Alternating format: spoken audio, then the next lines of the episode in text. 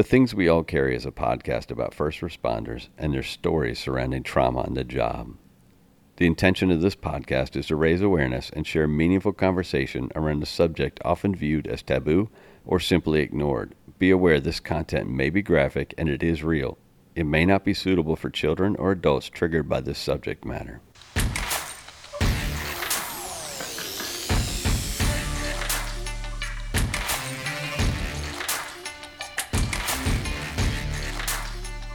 Thank you for joining me for another episode of The Things We All Carry. Today I'm joined by Kevin. Kevin's a volunteer from the eastern shore of Maryland. He sheds a different light on mental health from a volunteer's perspective. I first learned of Kevin through the Objectionables page on Instagram. He was a weekly contributor to a couple of challenges I would hold. Late this winter, I was in Maryland with a friend for a Whiskey Myers show. Sitting in a bar passing time before the show, I get a message. It reads, Hey brother, if you're around, there's a ticket waiting for you at Will Call. Turns out we were at the same spot in the same place at the same time. I moved my pregame to the spot where Kevin and his twin brother were hanging out. We talked for a bit and then went on to enjoy the concert. It was a pleasure getting to know Kevin some, and we've stayed in touch since. A quick reminder to please help us build a community which not only recognizes but supports each other through the struggles and recovery. Reach out through Instagram at the things we all carry or email my story at thethingsweallcarry.com to offer support and share your story. Please remember to leave a review on iTunes and give a shout out to any first responder you know, love, or care about. Enjoy the show.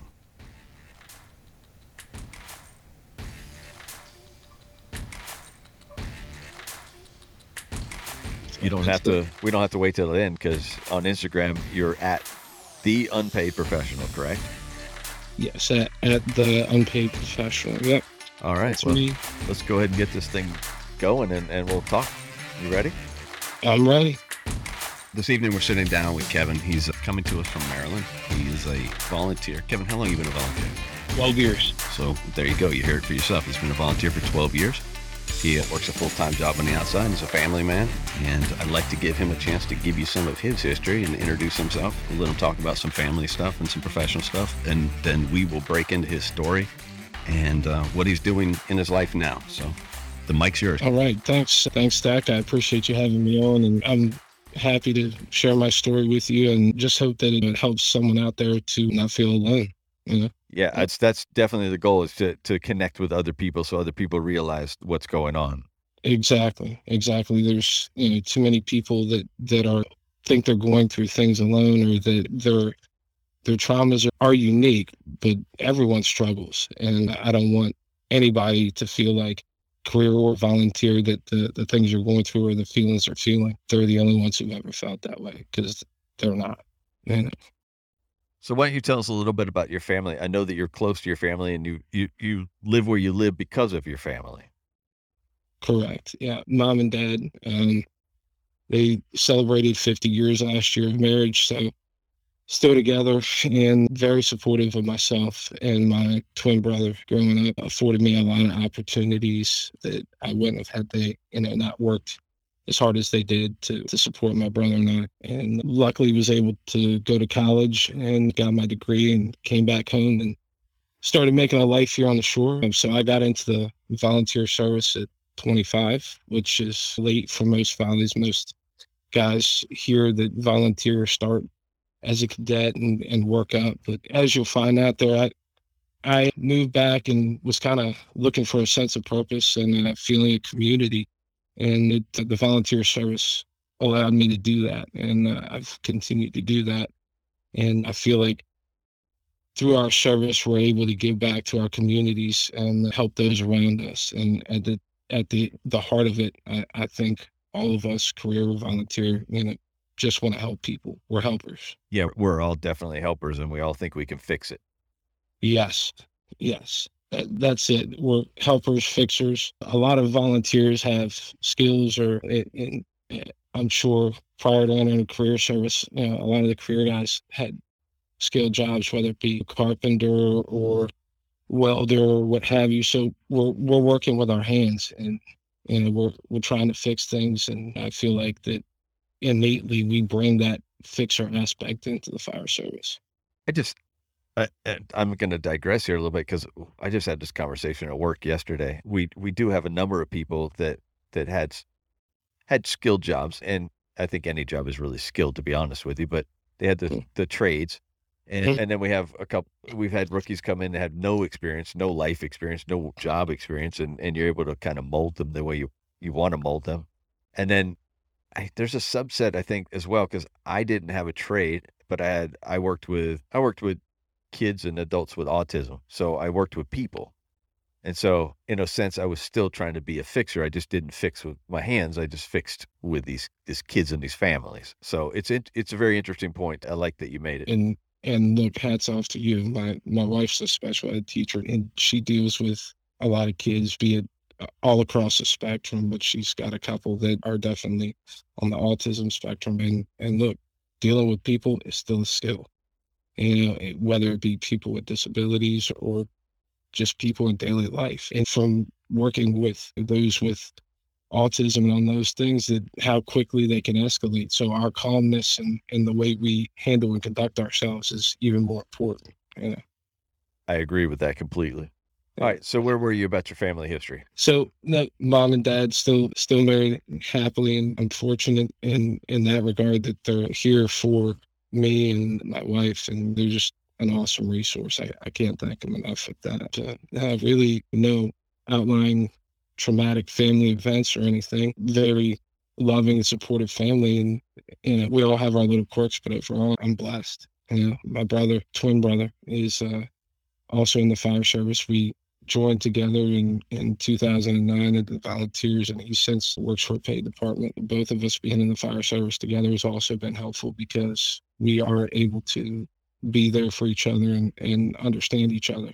So uh, automatically having someone to uh, navigate tough calls and thoughts and feelings with is definitely helpful. And he's my ace in the hole in, in that regard Uh, tell me a little bit about your town you live in because I know that plays a part in your fire service. we are small town um 896 people roughly. I think our our population is roughly the same size it was in the 1800s i hate to, to say the cliche one's born and one dies but we're about the same. We're we're about 20 25 minutes from everywhere you know from larger cities and and it's uh turned into a bedroom community you know, it was once a shipbuilding ag- agrarian economy and and now we're a, a bedroom community in, in that regard and just a nice quiet place to live down by the water How did you find well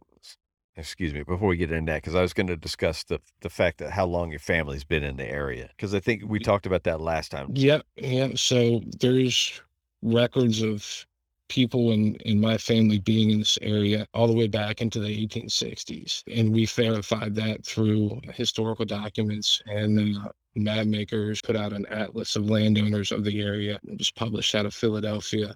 And we've got a hard copy of that. And it was astounding to be able to find that and trace that lineage on back. You said you went to college. What year did you go to college? I graduated in 2007 you know, with a bachelor's degree in communication and a minor in business admin. So where do you go after you graduate college? I moved back to the shore and substitute taught for a little while and ended up landing a job with a local beverage distributor in middle management. And I was there, I started there in 2008 and I substitute taught for three or four months and ended up landing that job. And yep, while I was working there is uh, when I got into the fire service. Okay, so let's jump into that. How did you find yourself into the fire service? So December 23rd of 2009, I was there at my house and I was getting ready to go to work and was coming to the end of a road in my relationship with my um, longtime girlfriend at the time, you know, high school sweetheart type thing. And thought we were going to settle down and get married together. And, and that came to an end. And the, the Christmas tree went out the front door with me, and Christmas got canceled that year. So you left the house and took the Christmas tree with you? drug it right down the stairs. Okay. And, and probably not one of my shining moments, but that's how it went down. And we had been trying to put lipstick on the pig, so to speak, and it just wasn't working out. And it came to the point where someone had to pull the trigger, and it was, it that day. It was me. You know, I don't think she was capable of it, and I was just like, I've had enough. And, yeah. And then my fire service parallel with with that day was that evening, late in the evening, there was a little girl in the area that was uh, abducted by a acquaintance of the aunt, and we this was all just found out later, of course, that Christmas Eve, law enforcement kind of searched and was going on leads. And Christmas Day 2009, they uh, put out a call for volunteers to look for this young girl. And I don't know if you've ever seen thousands of people at a stadium lined up to go do a, a search for a missing kid, but it's pretty powerful. You, know, you could definitely feel um, a, a desperate hope in that crowd of all the people who had pretty much said, it's not about me today. It's about finding this little girl and trying to bring her home. And we did, we went out and, and did a area search. Um, I was wearing chest waders, walking through ditches and through briars, and we were desperately looking to uh, find this underage female. And we searched everywhere. And when we cleared our grid, I was like, man, I don't know what to do because we we didn't find any sign and ended up going back to the staging area.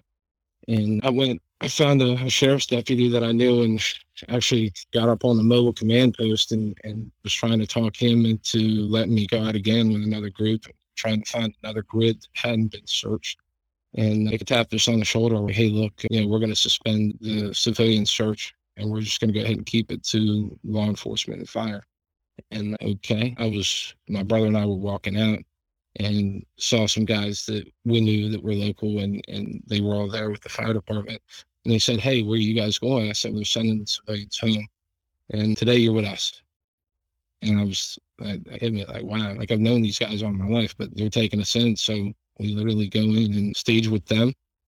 And it was at that point that we stood around for probably 20 minutes, BSing and waiting and they called it. They said we've got one area we're going to send the uh, just the law enforcement back out to, and they ended up finding her. And knowing what I know now, in the condition she was she was found, I'm glad that we didn't find her that way. She had been raped and set on fire while she was still alive. When they located her, they determined that postmortem through autopsy. That's uh, yep that's a hell of a thing to take in. It was, and and not so much through, you know, anything. I walked through the woods, but I feel I feel bad for the guys who who had to find her in that state. It was heavy, and it was powerfully moving to see so many people there from all over, and dogs and four wheelers and ATVs, and I think probably the three closest air assets in the air hovering, looking powerful to say the least. Yeah, I say only assets. There's at least one the state police chopper, and at least one DSP trooper uh, unit. Actually, I think they had both of them out there. So it it was a lot, man. It was intense. It was, uh, and of course, then what do you do when it's over? She's been located. Now what? You know, you, go home and that's how you spend the rest of your Christmas day. You know, just you know, just thinking about it. And me, newly alone, I can't even remember what I did after that. Because after that, it, it didn't really matter to be honest. That was the vibe of the day. There's no eggnog that's gonna pop you back from that. Yeah, that was uh, Christmas in 2009, and and after that, my brother and I looked at each other. Man, what do you think about the fire department? And he called me, I think, and he's like, hey, man, I was thinking. And he was like, hey, I've been thinking too. And, and it was almost like we almost finished the sentence for each other. Like, yeah, let's do it. And so applied and was accepted, voted in, and went through, um, got pump operator training and firefighter one two hazmat, know, technical uh, high angle and vehicle rescue instructor one, EMR, all those you know classes, of course, going through, uh, of course, while running calls and learning with my station and, and training with the guys, and it was exactly what I needed. The fire service was exactly what I needed at that time to give me a, a sense of purpose and belonging at a point in my life where yeah, I really felt like besides going in and putting in time for the company I was working for, I was wondering, and I felt like I didn't have a purpose, and it's shaped my life thus far. Because it's it's a lot. It's you're able to be called anytime you're available and drop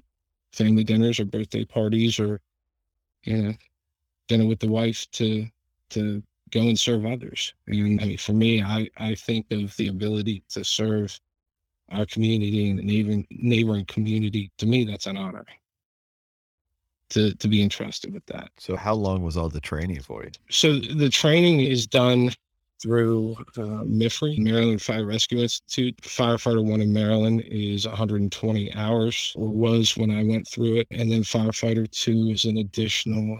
I can't remember the course requirement. So it's done nights, weekends, nights, weekends. And of course, you get that certification through MFRI, which you can then take on and go ahead and have certifications for your classes. But that's how the training is done. So, and MFRI has training sites throughout Maryland, burn buildings, all the things you would see at a training site. It's just nights and weekends instead of an academy style.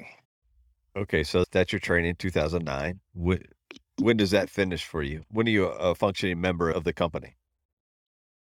So once once I got my firefighter one, I was able to go ahead and actually do more than support activities. And then, of course, as the class comes available, you could take it and you build onto that cert. I'm trying to remember when I took, uh, and, I'm almost ashamed to say, I'm trying to remember the, the end date of the last class I took, but you can always add on those certifications and and add on more certifications. So, you know, I the first class I got was fire one. Then you take fire two, you take pump operator. I had CDOs already coming in. So actually, I think the first class I took was pump operator. Yeah, because I already had CDOs. And it, my justification to the chief I took it was, hey, I may not be able to go in there yet, but I know how to drive that and I want to know how to, to get water for you guys. That way we can do that. And know, again, any way I could just to help you know, and then fire one, fire two, rescue tech for vehicle machinery, hazmat awareness and operations level, and just continue to go on as the class becomes available. It's set up like a college schedule because it's administered out of College Park. The volunteer service is different in the regard that you have to make the time to take the class and the schedule. I took leave time with the job I was working initially to uh, actually even be able to get my certs and to be able to to do the live burns on the weekends and stuff like that because my work hours included weekend hours. That's quite a commitment. Yeah.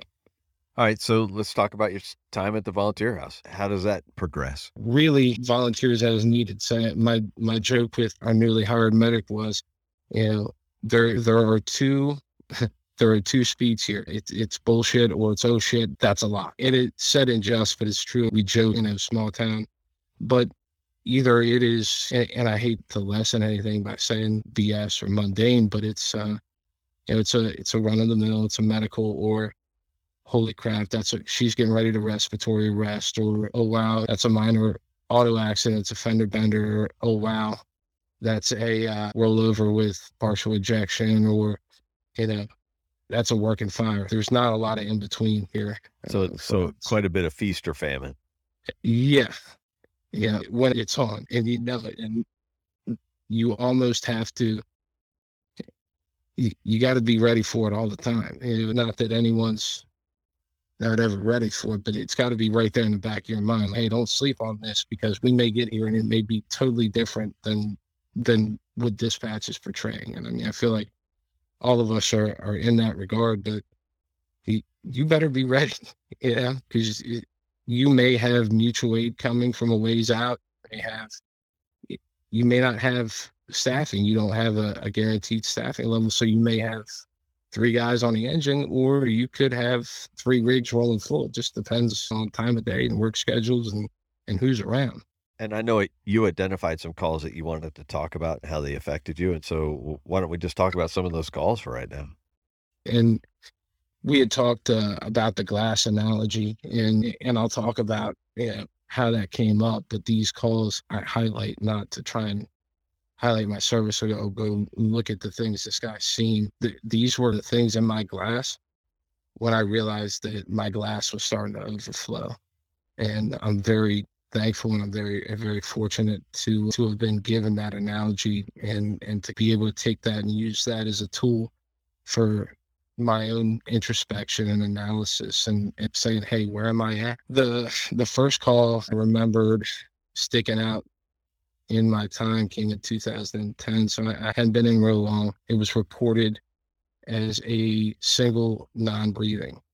And we happen to have fire department fundraiser softball tournament going on. Most of the guys were all together in two and a half blocks from the station.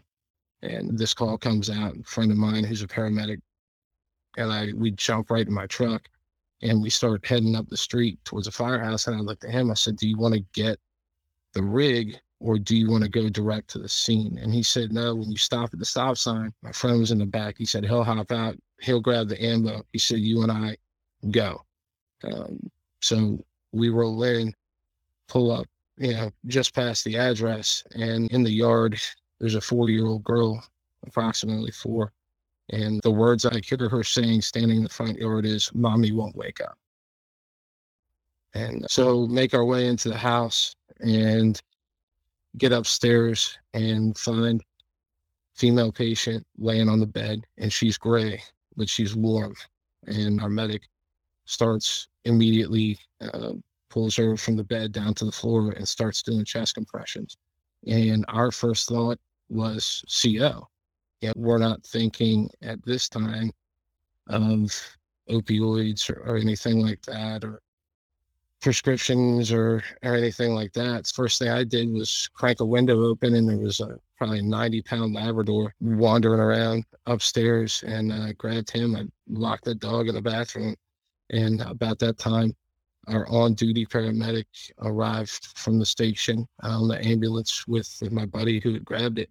And they checked one of the back bedrooms downstairs and found a second unresponsive patient, adult male. And they hollered, Hey, we've got another one, and swap compressions and just keep working them.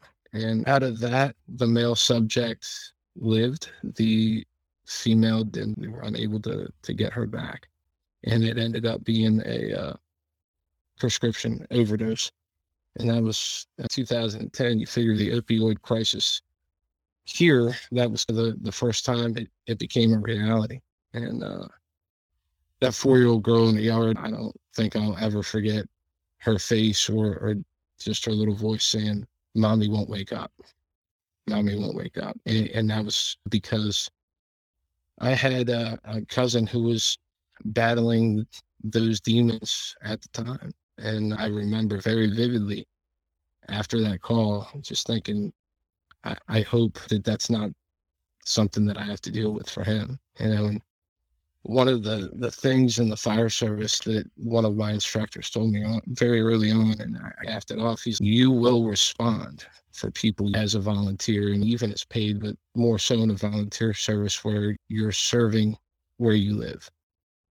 And that was the first one that I was like, man, that that stuck with me. and it, it, it lingered, you know. And I think that's why I specifically asked about where you live because that does affect you. And that's exactly what I was referencing is the fact that because you're so entrenched in the area, you you have those connections and you have the knowledge of people and, and there is a higher risk that you're going to run somebody that you know. Absolutely. Absolutely. And you have to be able to provide that same level of service and then process the personal end later as I won't say cold, but it's a reality because at that point, even though those people are known to you, they need you for every skill that you've ever picked up just to that point. They're counting on you. Yeah, definitely. Definitely lets reality hit home there. And then kind of the second event that that's been a, an impact for me was February 26, 2011. My the person I consider my considered my mentor in the fire service was killed in a motor vehicle accident that actually our department got called to respond to. And just he was one of those guys. If you had a problem, he knew it when you walked in the door. And he's like, man, talk to me. What's up? And joining the fire service where I did and the point I was in in my life, uh, he helped me a ton. He, I'm not ashamed to say it. I had some suicidal thoughts in in my dark time, and it was his words that kept me from from ending it. And when that call came in, I was getting ready to go to work, and we had kind of a rash of false alarms and being canceled on the response from that jurisdiction. And I was like, oh man, it's just it's another BS call.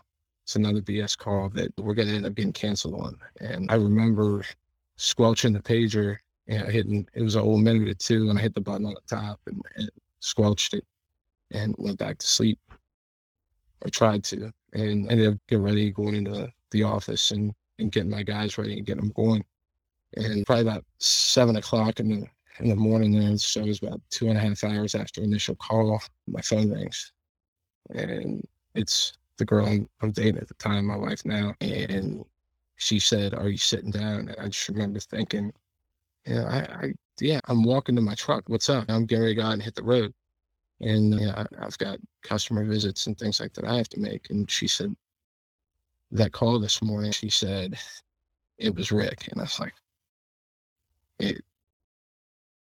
My knees, buckled, my knees buckled, and I cried on my knees in that parking lot for was probably two two and a half minutes, and I got my got myself together and walked in the office, and our division manager happened to be there, which was odd, and he could tell immediately that something was wrong and he said, "What's going on?" And uh, I told him a friend of mine had been killed, and he said, "Go ahead and, and split up what you were going to do today, and just go ahead and take the rest of the day."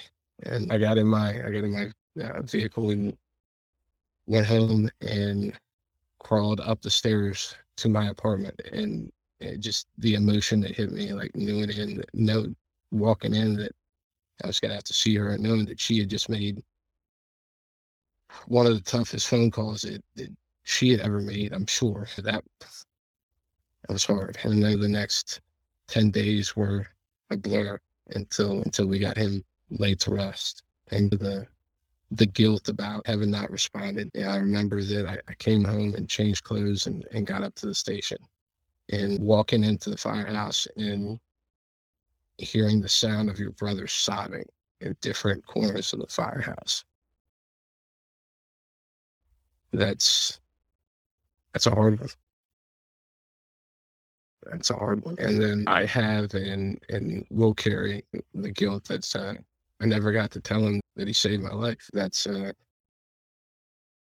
that is one that I carry and always will. I was able to tell his father. He and I are close, and I see him often, and I just try and impress upon him what what a gift his his son was to me and what he meant to me as a friend. And he meant a lot to everybody in our department. He was an outstanding leader and a good friend. And we miss him very much. We still uh, gather on the 26th of February every year.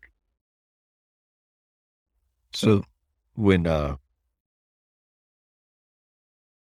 trying to frame this question correctly. In a career department, when something like that happens, they at least give lip service and they give a hot wash, as as they like to call it. And we you, you give people the chance to talk. Not everybody talks, but what's it look like for a volunteer unit when something like that happens, or when something like the the four year old saying, "Mommy won't wake up"?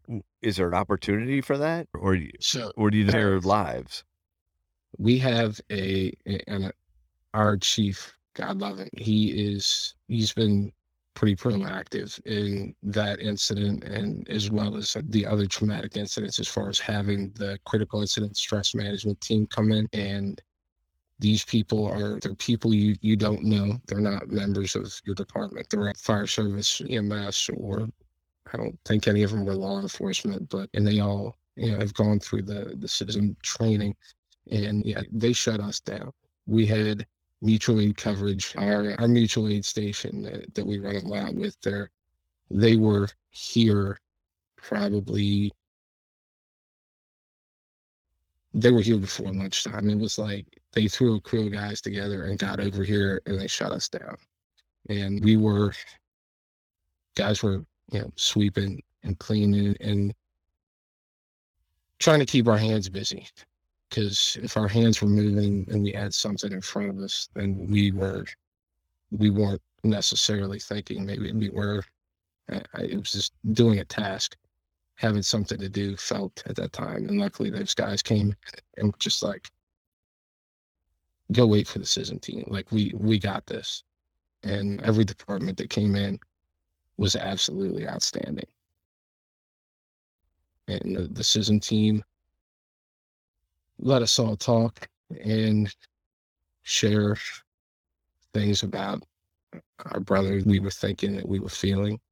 And everyone was able to speak and share and it was a wonderful tool at that time especially having having not had anything like that go on. And i think after that we've been more able to use this as a team and feel like you know it's a viable resource for us. So that and and that's appreciated from everyone it, it, that's the feeling I get anyway. I don't get anyone that's ever walked out of a CISM briefing or debrief, whatever you want to call it, and said, man, that was horse crap." Like anyone who's felt generally and, and shared genuinely, I, I feel like it's helped. And we all continue to be there for each other, but that CISM team really just lets everyone pour out that raw emotion right then.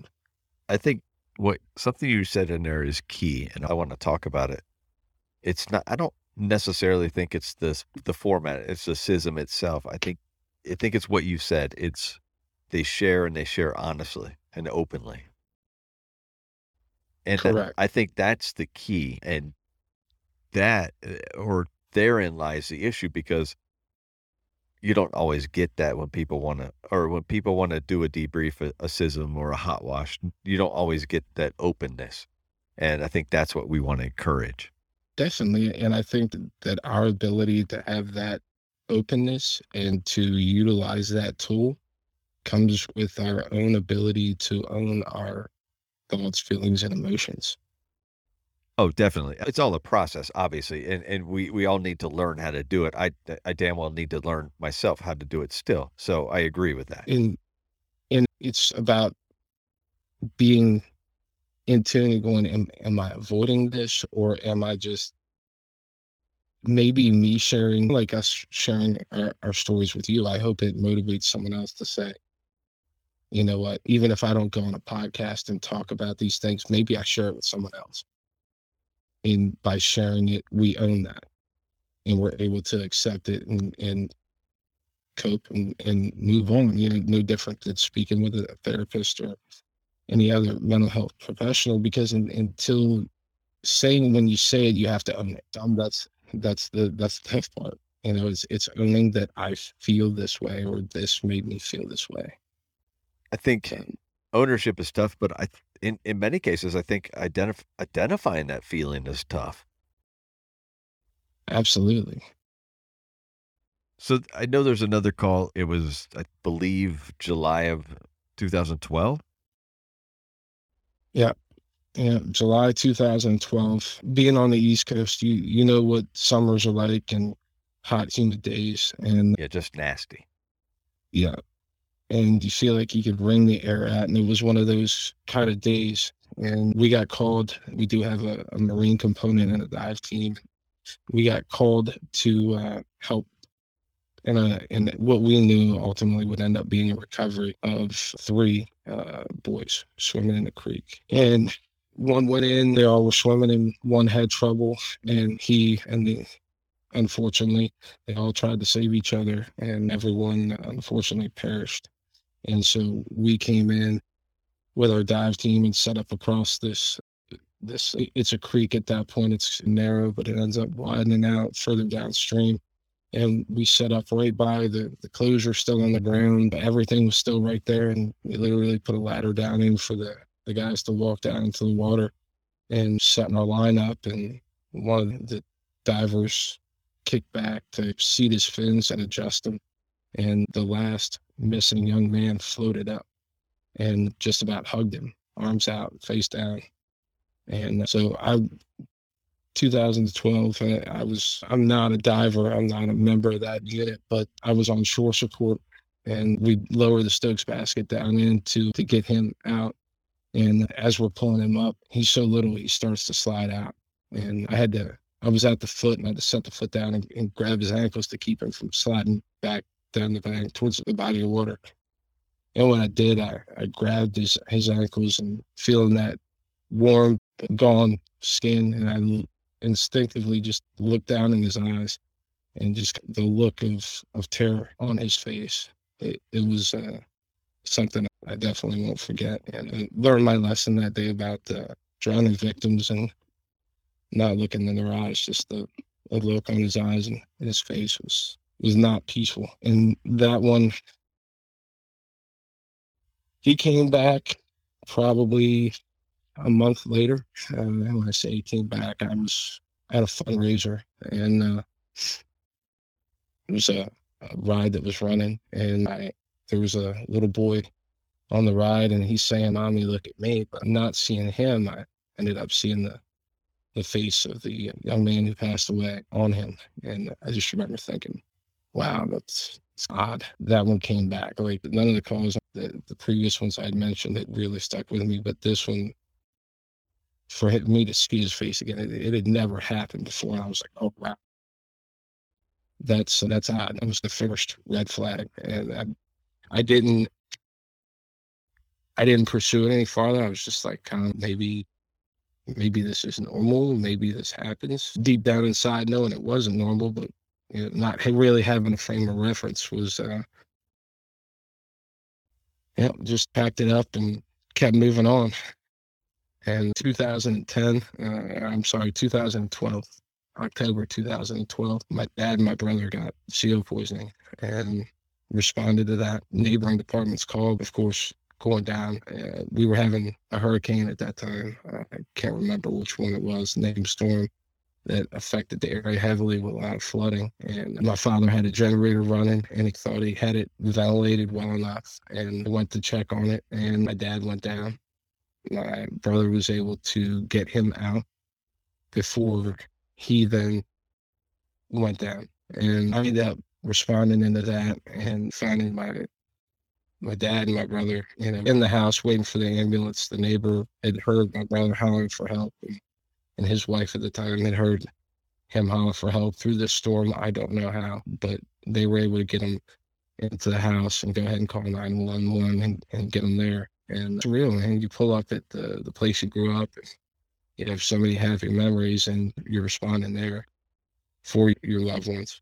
And once we got them loaded, I looked at the chief at the time. I was actually riding with two departments in this neighboring department. I was riding with them as well. I looked at him. I'm like, hey, give me a bottle. I'm like, what? And I'm like, give me a bottle. I need to go in there and shut this down and we need to go in there and get CO readings. Let's go. Let's go to work. And we were able to get those readings. And then I went on, met him over at the hospital. And again, that goes back to what we talked about earlier with the the fact that you're volunteering in your community and that's where your family lives. Absolutely. And absolutely. And and I, I know that from talking to you that this this story ends well because your brother and your father both recover. But yeah, they went. Yeah. But that still takes a toll because A, you, you responded to them, and B, the what if. Oh, absolutely. Uh, I I remember distinctly. My brother was uh, he was in the ER, and being a provider himself, he was being critical of the staff there. And I just remember feeling like, man, what are you doing? So I walked out and I grabbed the charge nurse and I looked at him and I said, hey, based on his CO levels that we sent to you over the radio, how much longer? He said, What? I said, How much longer did he have before he was out? To? He said, Five minutes, maybe. And just the relationship that my brother and I have we cut right to the chase with each other. And I remember looking at him, I remember going, Hey, an asshole, what would you do with five more minutes? And he said, What? I said, Nurse says that's about how long you got. So calm down and think about your five minutes. And he dialed it back from 10 to about seven. But yeah, yeah. That's, yeah, uh, seven's still pretty much an asshole level. Mm-hmm. And I'll say that just because I met your brother. yeah, and he's not always that way. I, I, I apologize for that, but yeah, he's no, he's, no, you don't have to apologize for him at all. Yeah, but yeah, yeah. So definitely responding in, in the area you live definitely gives you a uh, a different a kind of appreciation for you know, the people in your area and your service to it and for me ultimately the the gratitude to to be able to do it i'm fortunate in that regard that that i am able to help those around me and not to get off track but it goes to what we're talking about my uncle who was a non-vet and served with the army security agency in support of macv which was military assistance command vietnam and, and saw the guys who were going into Cambodian lives as a radio operator for them shortly before he died he and i were you know, just talking in his yard. And he looked at me and he said, I don't envy you. I said, why is that? He said, my war ended when I left Vietnam. Yours is every day. You never know. And that hit me like a ton of bricks. I was like, what? For a, a guy that I had always held in, in such regard to say that to me was was humbling. And as I I looked at it more, he's right. For first responders, our wars it's every day. Not to downplay or, or lessen the, the military service in any regard, but we just don't know. And if you don't think about it in that regard and stay mindful that there will be things that kind of creep back in, then you can quickly find that glass overflowing. So I know we're going to talk about that glass because I think that glass is a, it's a powerful analogy. I believe there was one more thing you wanted to talk about, and I think it happened in 2015, if I'm if I'm not mistaken. Mm, that's right. This is the one that that kind of helped me see that my glass was uh, was getting fuller or filled my glass up to that point. March of 2015, we get called. The dispatch here calls it out for ALS assist. So we know they need a paramedic. And that was one of those nights where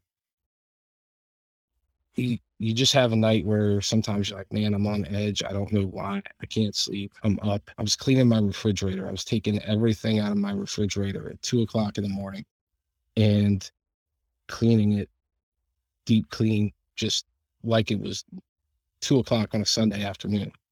And the call comes out for mutual aid medical and so we get to the station and roll out on the medic unit and heading down a backcountry road and not really seeing anything, checking for addresses. And I remember getting close and being like, oh man, all the houses are dark here and we must be getting close. And sure enough, you pull up and there's a pole that's cut off and we can see that. And it's arcing that blue, just electric blue transformer arc. And it's, it's scenes going from just the headlights and then kind of the ambo lights, this really bright, intense blue light. And we hop out and start walking up. And I remember seeing a car that from the front looks fine. And I'm like, okay, why are we here? This seems mundane.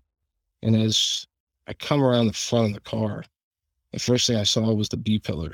And there's probably eight to 12 inches of intrusion on that B pillar. And I remember seeing blood blood down the down the side of the car and uh, gray matter. What I found out that later was gray matter, and that's the first time that I heard our female. She's going, is she dead? Is she dead? And I look up and I see her standing next to law enforcement officer, and he's got one man in handcuffs. I'm like, okay, this is interesting. Look to the right, and there's three more teenagers separated in a different group. And I find the mutual aid ambulance crew there over on the other side, the guys who had called for us for ALS. And they're standing by the side of the road, and I'm the first one that walked up. And they said, "Can you pronounce?" And I turned around and pointed at the medic. I said, "No, nah, I can't, but but he can." And as he walks over, they rolled the sheet back, and her head was just absolutely smashed. And we found out later that her head had been between the pole and the B pillar, as best we can figure, with these six kids riding in a car. She was sitting on her best friend's lap, and the best friend was the female who was standing next to the law enforcement officer. And, and her chorus of help my friend changed to is she dead? Is she dead? Is she dead? Is she dead? And when our medic pronounced it, just crying, screaming, just absolute pandemonium. And when that happens, I notice that she is covered in blood from her waist down, where her friend had slid down underneath the driver's seat and her head had been in her lap. And we loaded her and transported her. Today we would call it excited delirium in our protocols, but transported her to the hospital. And just so she could get some help and some intervention there. And that was a 27 minute transport time as we're a little farther out from the hospital. And that course of, oh my God, and help my friend, and I can't believe she's gone, definitely continued the entire time. You couldn't have shot a better prime promise video. Like if, if someone had told me about it, I said, "Nah, man, you're lying. That, that's something that would be staged." Nah, that that was it. And I just remember getting back from the hospital and, and sitting there with one of the EMTs who had went with us and sitting on the bumper of the engine. And I said, man, you going home? He goes, nah, I'm gonna wait for sunrise and wait for my daughter to get up. And we just sat there together on the on the engine and just, what what do you do after that? You know? I think what he said was perfect. No, I'm to wait for sunrise. I'm to wait for till my daughter wakes up. Yeah, because his daughter was about that same age. He, again, you, you find a lot of personal connections, even sometimes unintentionally, in these calls that we run that, that kind of give it meaning for you. And I just remember all that next day, we went to um, went to a fundraiser for another department, and there were drinks and beer and all you could eat beef and everything else. I just remember wandering through that day. And that night we came home and I didn't even drink. I didn't want a beer. Like I tried one and it just did. I, I'm like, nah, I can't. I can't even. I just was not in the mood for that. And I sat and I sat and I'm like, there's no way I can sleep. I, I just, I can't process this. Wasn't thinking of of hurting myself or, or anything like that. I just, I, couldn't process it. And I pulled out my phone and I, I just Googled first responder help and 800 safe call. I found them and I looked at the number for a while and I'm just like, is this going to help? Are these people going to tell me just to suck it up and move on or what's going to happen? And I'm like, you know what? Forget it. I'm calling. And I called and spoke with a lady from Washington State. She was at the time, she had retired law enforcement and had 25 years on the job. And she said, Kevin, your glass is full. And that hit me, hit me like a ton of bricks. I'm like, you know, I had always, I, I thought I was packing stuff up in the, in the neat little boxes, but in reality, my glass was just filling up. And my glass is my own, your glass is your own. And everyone's glass is different and that's the call that that thing just started to overflow and i think we talked for two or two and a half hours and talked about the the the little boy and my mentor and that glass has been a huge gift to me in being mindful of my glass and, and processing my thoughts feelings and emotion has allowed me to continue on and to continue to serve my people here and allow me to to be viable and, and give back to my community. And I can't imagine not being able to do that. So I'm extremely grateful to to those people for what they do. I it, I, am sad I can't remember her name, so I could give her credit for giving me that gift. But I, I really, if she hears this, I appreciate you. I do. Let's talk about that for a second, because you said that the glass. They teach you about the glass, and they teach you that it's full, and that anything you add to it is going to spill over. Correct? Correct. Okay, you learn that, but what do you do with it at that point?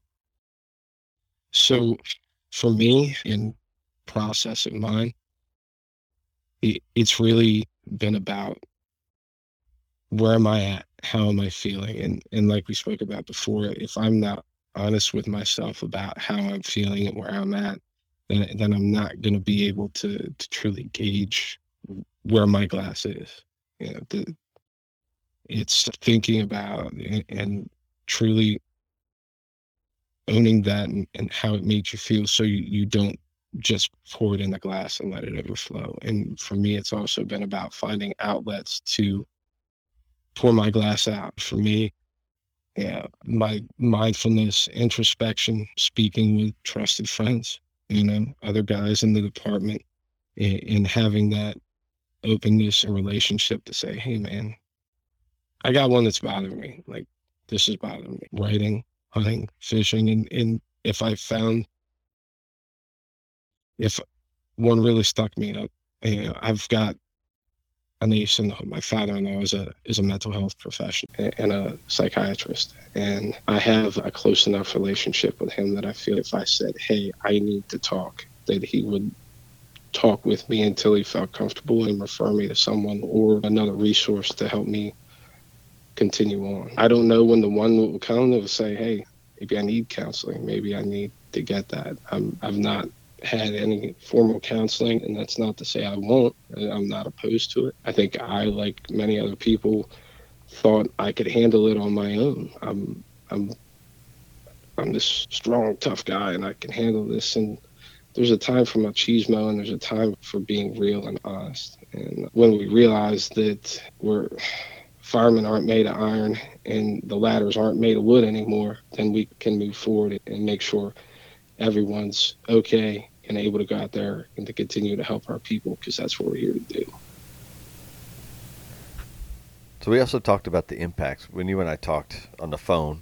We talked about what your impact, what the impacts were on you and your life. So out of these calls and all these other things you've seen, what have the impacts been? At times, I found myself sometimes definitely dark humor. I don't think there's anyone in fire EMS that, that doesn't have kind of that dark sense of humor. I think it's one of the things that we all pick up, at least for myself. Normalizing death, I, sometimes I feel the things we see have made me not immune to it, but death becomes a more normal thing when you're sometimes we're we can't save anybody we're just the witness to the end and, and that feeling of just being the witness it makes it easy to at least in my eyes, normalized. Sometimes lashing out, being angry, little things setting you off that that let you slide the dial to 10.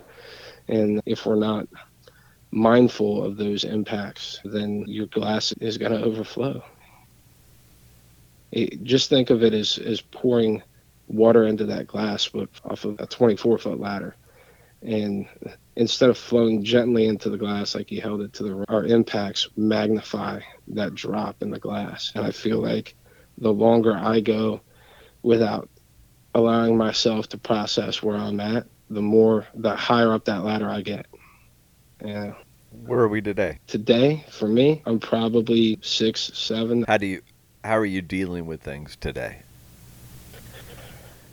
I know that I need to just take to take some time for me. Got it planned for Sunday. That's the day I'm gonna shoot for, and I'm gonna go out and I'm just gonna enjoy being on my boat and being thankful for the things that I have, my family, my life, and uh, just enjoying the things around me. I put up a post the other day that I was driving and I had to go get something from the store, and it was like the most mundane thing. It's like this huge inconvenience. I'm going down the road and I'm looking looking to the west, and I just see the sunset, and I'm like, man, that right there. That's it. I know where I need to go. I went. I've got a front spot out here on the river where I keep my boat, and just went down. And as corny as it sounds, brother, I went down and watched the sunset.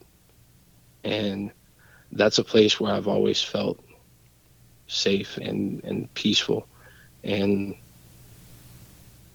being right there and just being in that moment and silencing everything else changed the total rest of the course of my day. And for me, forcing myself to just get out there and be in that place and in that moment and silence everything else is one of my most powerful tools. You say that's corny. I just yesterday morning before I started shift, everybody was gathered behind the rigs, and instead of me going and talking to everybody, I noticed that the sunrise was coming, and it was actually for where we are. It was a beautiful sunrise, so I went out there and I took some pictures, and I enjoyed that for a second before I went in and met up with the crew. So I don't think that's corny at all. And for me, just that that couple minutes there of solitude and just peace. You could see the reflection of the clouds and the sunset on the water, and everything was still. And I'm like, man, this is just it changed the course of my day. All the other stuff that I had going on, all the other noise that was happening in my brain, I just shut it off and just allowed myself to be in that moment and and to just be thankful for being here. Yeah, it quiets it and it brings you a little bit of peace. That's it. Are you? Do you see any therapist today? I am not. No. Okay. Not seeing anyone currently. But you don't feel the need to. I'm assuming. No, no. And if I felt the need to, I feel confident saying I would reach out and make that call. Having made that call before, if I felt like I needed a more, I'm gonna say, strenuous, but a more in-depth help, I feel like I could make that. I think that's powerful because it's for you. Then there's already a recognition of when you need it. Uh, absolutely and I think that's key for the rest of us. I, there, I can only speak for myself. It took me years to say, okay, I need it. But now that I know I need it, I know I need it. And so I, I am seeing a therapist, and it does help. So I, I appreciate the fact that you're aware enough. And I'm glad you're taking that step. That's it's important. We need you. We need me. We need everybody else out there listening to be good because if we can't help ourselves, how are we going to be able to help the people who are calling us for service. That's that might be the perfect place to wrap that up right there. If we can't help ourselves, how do we help others? And we started this co- whole conversation. You started off with s- stating, "We help. That's what we do." And I hope this helps anyone who hears it. All right, you know the questions I'm about to ask you. I do. What do we call the show? The things we all carry, and I one of the reasons I call it that is because we all carry something into a call whatever tool it is, whatever bag it is, whatever it is we carry into a to a call, be it a fire, be it a medical call. But we also carry something out because each call leaves a mark on us. Some large, some small, some some you don't even notice for a while until your glass fills up, as you said. So, what's an everyday carry for you outside of the fire department? for me, ever since I've got it, I've been wearing my Skulls for Hope bracelet. If you're not, I know you're aware, but if the listeners out there aren't aware of Skulls for Hope and the things that they're doing, I highly encourage you to look into them and support them. It's a reminder for me. The skull on it, it obviously reminds me of the things we've seen, but it also reminds me that in that there's hope. And a lot of times we're that hope for those that we're called to serve. And I got to be there. I got to be good for it. And uh, Robert from Skulls Hope was a guest of mine on, on one of the earlier podcasts, and he in that podcast he explains where he got the idea for the skull and what it means, and you can find that on episode two of the show. So he was one of the first ones to actually speak to me. So I will link to that. I will link to his website in the show notes. What's a give me a book? What's a book do you want to suggest to people? For anyone who is considering the volunteer fire service or just helping their community. One of the things that one of the first books that, that I found that even had to do with it was Population 485 by Michael Perry. And this isn't a fire service text. This isn't, it's not Brannigan on building construction. It's not Report from Engine Company 2 or 82 or Rescue Men or anything like that, anything else that I'm seeing here on my bookcase. But yeah, it's the true and pretty honest story of, of, a guy who was a volunteer in New Auburn, Wisconsin, and among doing the things he was doing and was volunteering, and it brings it uh, brings it into a small town reference frame.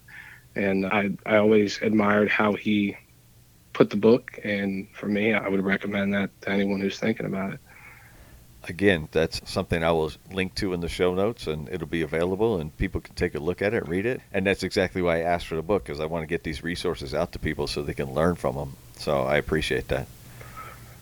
Yeah, no, thank you, and and not to not to self plug, but if yeah, I am on Instagram. I, I do post under the unpaid professional, and uh, if anyone wants to follow me there, you're more than welcome to. Try to be positive and encouraging and uplifting for the fire service and encourage volunteers to not be less than just because they're not being compensated with with money for what they're doing in most cases. So encouraging guys to give their best and do their best for their community. That's what I'm doing there. Perfect. So like you said, it's Instagram at the unpaid professional. And I'll yes, try and link that into the show notes as well so possibly people can give you a follow or even reach out to you and ask you some questions if they need to. That would be great. I appreciate your time, Kevin. I know that uh, we've run into each other in, in at a concert, and uh, we've run in, we've talked to each other off and on throughout the time since then. And I appreciate all the time that we've spent together, and especially tonight. So, thank you very much. Stack, thank you, and look, anytime, man. Hit me up anytime. Thanks for listening to another episode of the Things We All Carry. Head over to the website, thethingsweallcarry.com for show notes, resources, and to sign up for the newsletter. Until next week, take care of yourselves and remember to check in on each other.